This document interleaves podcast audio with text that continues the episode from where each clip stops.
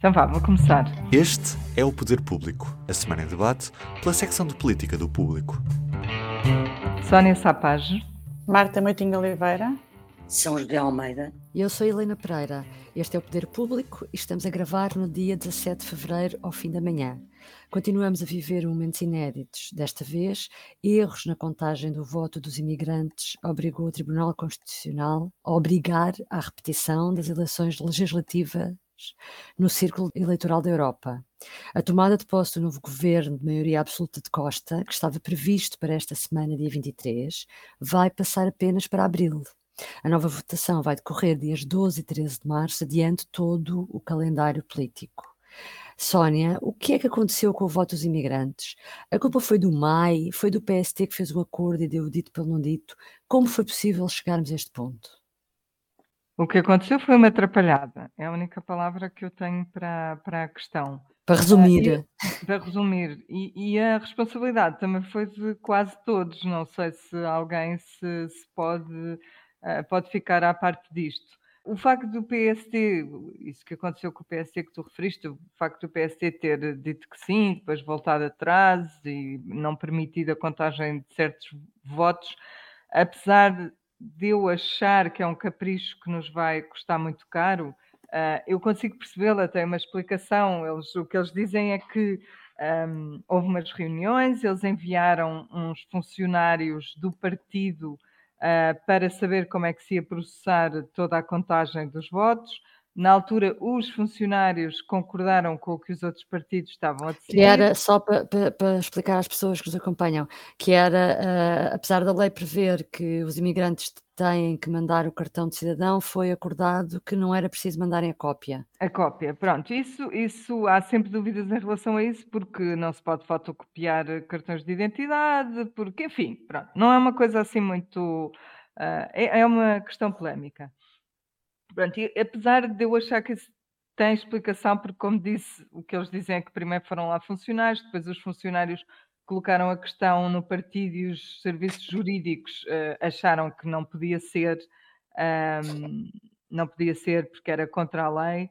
Uh, apesar de ter essa explicação, eu continuo a achar que, na verdade, é, é, de facto um capricho, porque as eleições estavam decididas, aconteceu mesmo no círculo fora da Europa, mas, mas resolveu-se a situação. Uh, e a verdade é que nós, com, com, com esta brincadeira, acabamos por perder quase seis meses e, e estamos seis meses com duodécimos Uh, o que até pode vir a ser benéfico para o governo por alguns motivos, porque ainda ontem estava a ler um artigo nosso do Seja Aníbal, se calhar o déficit vai ser mais baixo, porque se calhar não vamos conseguir uh, um, cumprir, entre aspas, a despesa. Gastar o dinheiro todo. Gastar o dinheiro todo. Uh, portanto, se calhar até, vai, até pode haver vantagens, mas, mas o que é certo é que temos um, um governo paralisado. E, o governo, apesar de tudo, está em funções, o antigo governo está em funções mas temos uma Assembleia que está praticamente paralisada. É? Pode uhum, resolver uhum. questões mais urgentes, mas, eh, mas não tem plenários, não tem, só pode ter comissões permanentes, etc. Mas, eh, mas o que eu queria dizer ainda em relação à responsabilidade é que o PST, apesar, deste, apesar desta questão, acabou por informar o MAI de que tinha mudado de, de opinião e nada aconteceu, não é? Há esse mistério, ter... há esse mistério que ainda não percebemos, não é? Ah, o PST diz que foi numa reunião onde estava a Secretaria-Geral do MAI. Ainda ontem nós também escrevemos uma peça sobre isso. Portanto, todos foram informados, todos souberam, incluindo os partidos, alguns partidos reagiram na altura. Uh, todos souberam, mas achou-se que se devia deixar essa decisão para cada uma das mesas. E depois uh, porque são autónomas e independentes. E depois as mesas decidiram uh, o que decidiram e vamos ter de, de, repetir as eleições, que é, um, é, é, é uma questão institucional, não é? Legal. Se, se aquilo não está de acordo com a lei, tem de se repetir as eleições, mas de facto nós já temos os resultados, já, já não há possibilidade de, de, influenciar resultado nenhum, portanto, eu acho, acho mesmo que acaba por ser uma, uma atrapalhada e por isso é que usei o, o termo. Seja como for, quando eu digo que a responsabilidade é de todos, é porque estas questões têm pelo menos dois anos. Estas questões colocaram-se nas últimas eleições legislativas. Houve tempo para as, eh, para as tentar resolver. Uh, houve até propostas no Parlamento para se tentar resolver eh, outras questões que também surgiram, porque há questões relacionadas com a lei eleitoral que estão a ser debatidas ou que tentaram que se fosse debatidas os dois dias de votação, a alteração da hora de votação enfim, questões que podiam ter sido uh, agilizadas nesta eleição e que acabaram por não ser e que nos permitiram ter o mesmo modelo arcaico de eleição que temos há 40 e tal anos. Portanto, agora, agora depois de passarem estas eleições e de termos quatro anos de maioria absoluta, provavelmente vai-se decidir alguma coisa. Mas o problema já está criado e já, e já, já não o consegues resolver a tempo das eleições Portanto, eu acho que todos, todos deviam, todos têm responsabilidade neste caso. E é um caso eu, que eu, me irrita, posso. Eu, eu gostava de acrescentar aqui uma coisa, que é, que é evidente, uma questão de legitimidade democrática, as eleições têm que ser repetidas. Mas eu penso que, embora isto seja responsabilidade de todos, é responsabilidade, sobretudo, da Assembleia da República. Como a Sónia não, disse, em 2018. Por não ter alterado a lei. Em 2018 houve alterações à lei, do recenseamento passar a ser automático. Um, a questão, este tipo de votação teve problemas em 19.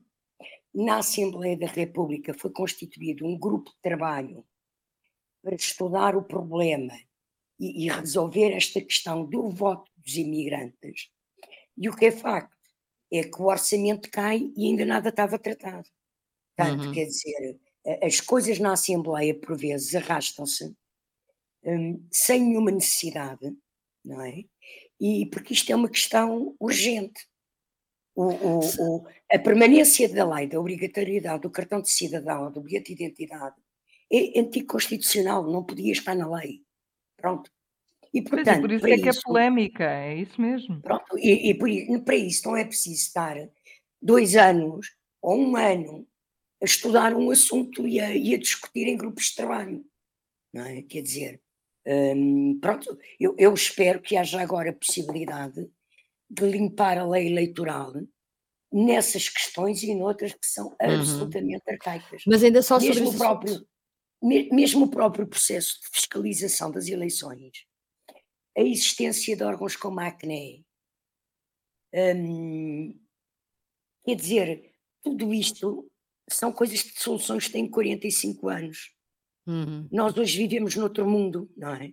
E, portanto, isto tem que ser uh, modernizado, quer dizer, há procedimentos eleitorais que não têm uh, já nenhum cabimento. Nenhum. Exatamente. Como é que viram a própria reação do Presidente da República uh, sobre esta questão antes do TC se ter pronunciado, quando ele disse três vezes não, que não era preciso repetir a votação, porque isso não iria alterar em nada a maioria absoluta do PS e, portanto, não valia a pena. Não altera em nada a maioria absoluta, mas põe em causa a legitimidade do Parlamento que é eleito. Mas ele disse isso.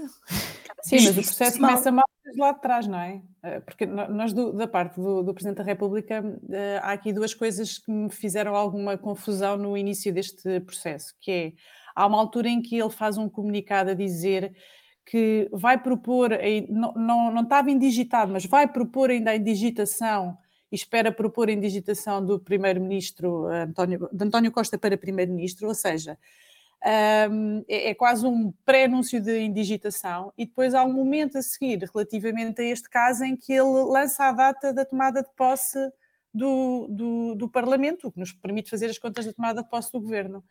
E, portanto, uh, dá a sensação que Marcelo Rebelo de Sousa perdeu completamente as suas capacidades de previsão do que é que pode acontecer, porque uh, ele antecipa só os acontecimentos, não é? E, não, e perdeu também um, os seus conhecimentos de constitucionalista, não é? Também, Porque também. dizer que não havia margem nenhuma para dúvidas não, que ele, desculpa, ele achou que ia acontecer o que aconteceu em 2019, é natural, faz-se faz uma previsão. O que aconteceu agora foi que o PSD o PSD, o PSD decidiu trocar as voltas a toda a gente, parece um e o número de um casos, partido que perdeu as eleições. E o número de casos também, de é votos anulados também é muito maior, Sim. não é?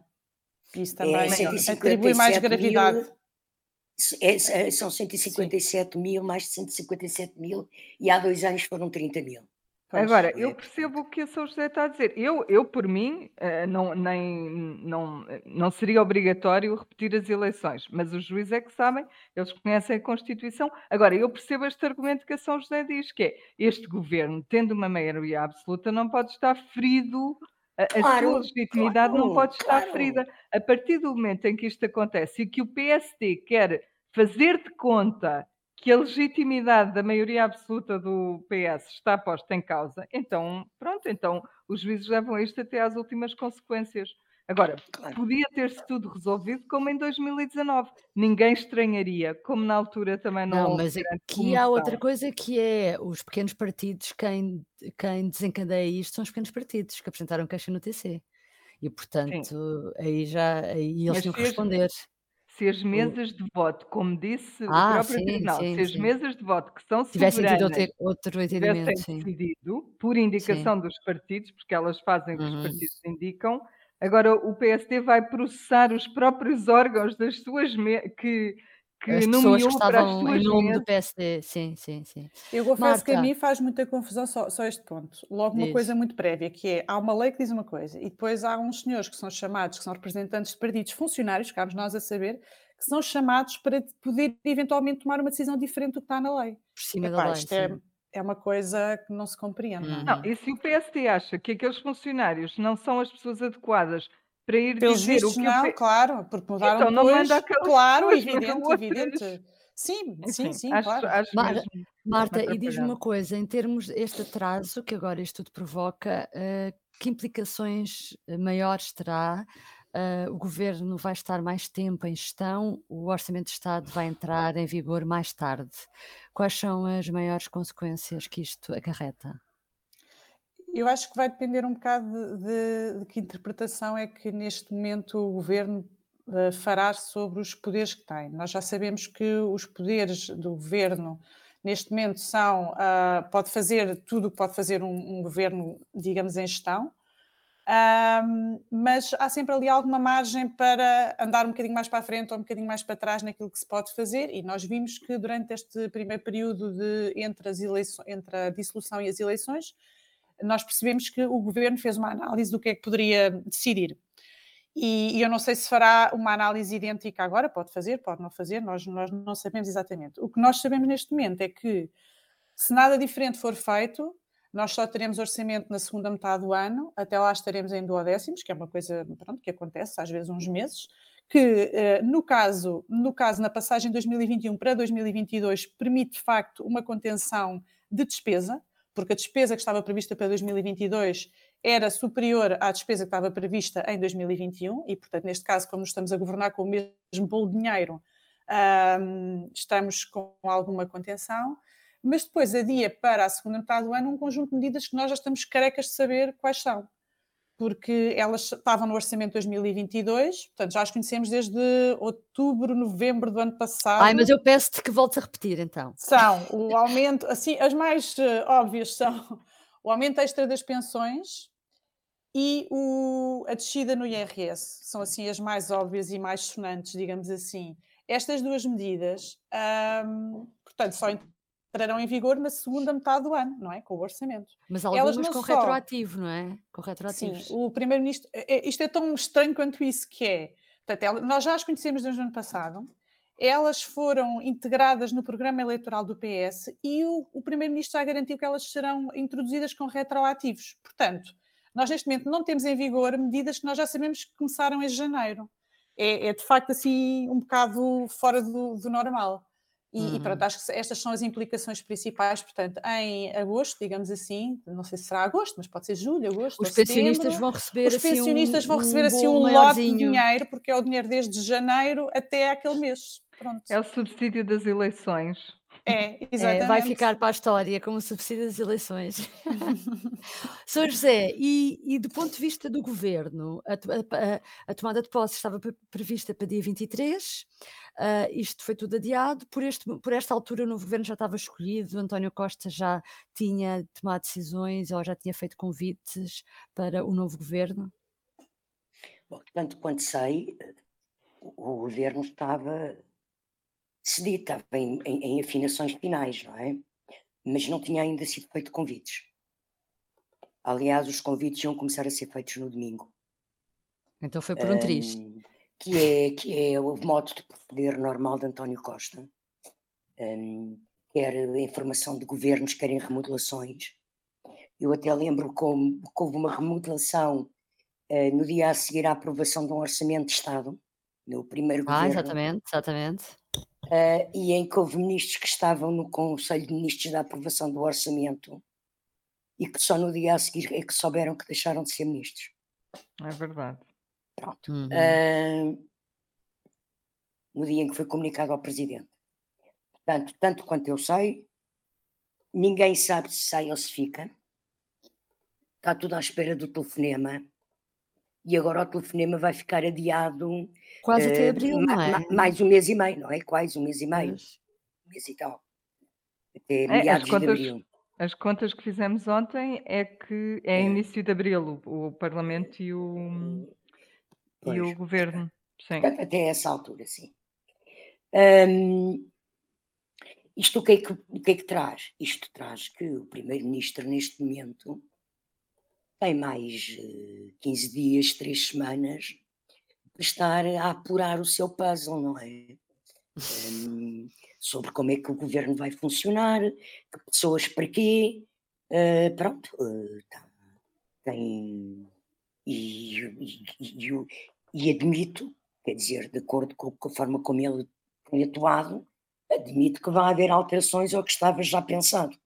Admito que haja um ou outro esclarecimento, um ou outro ajustamento, mesmo ao nível da orgânica do governo. Não falo Uhum. pessoas, penso que ele traz pessoas já escolhidas.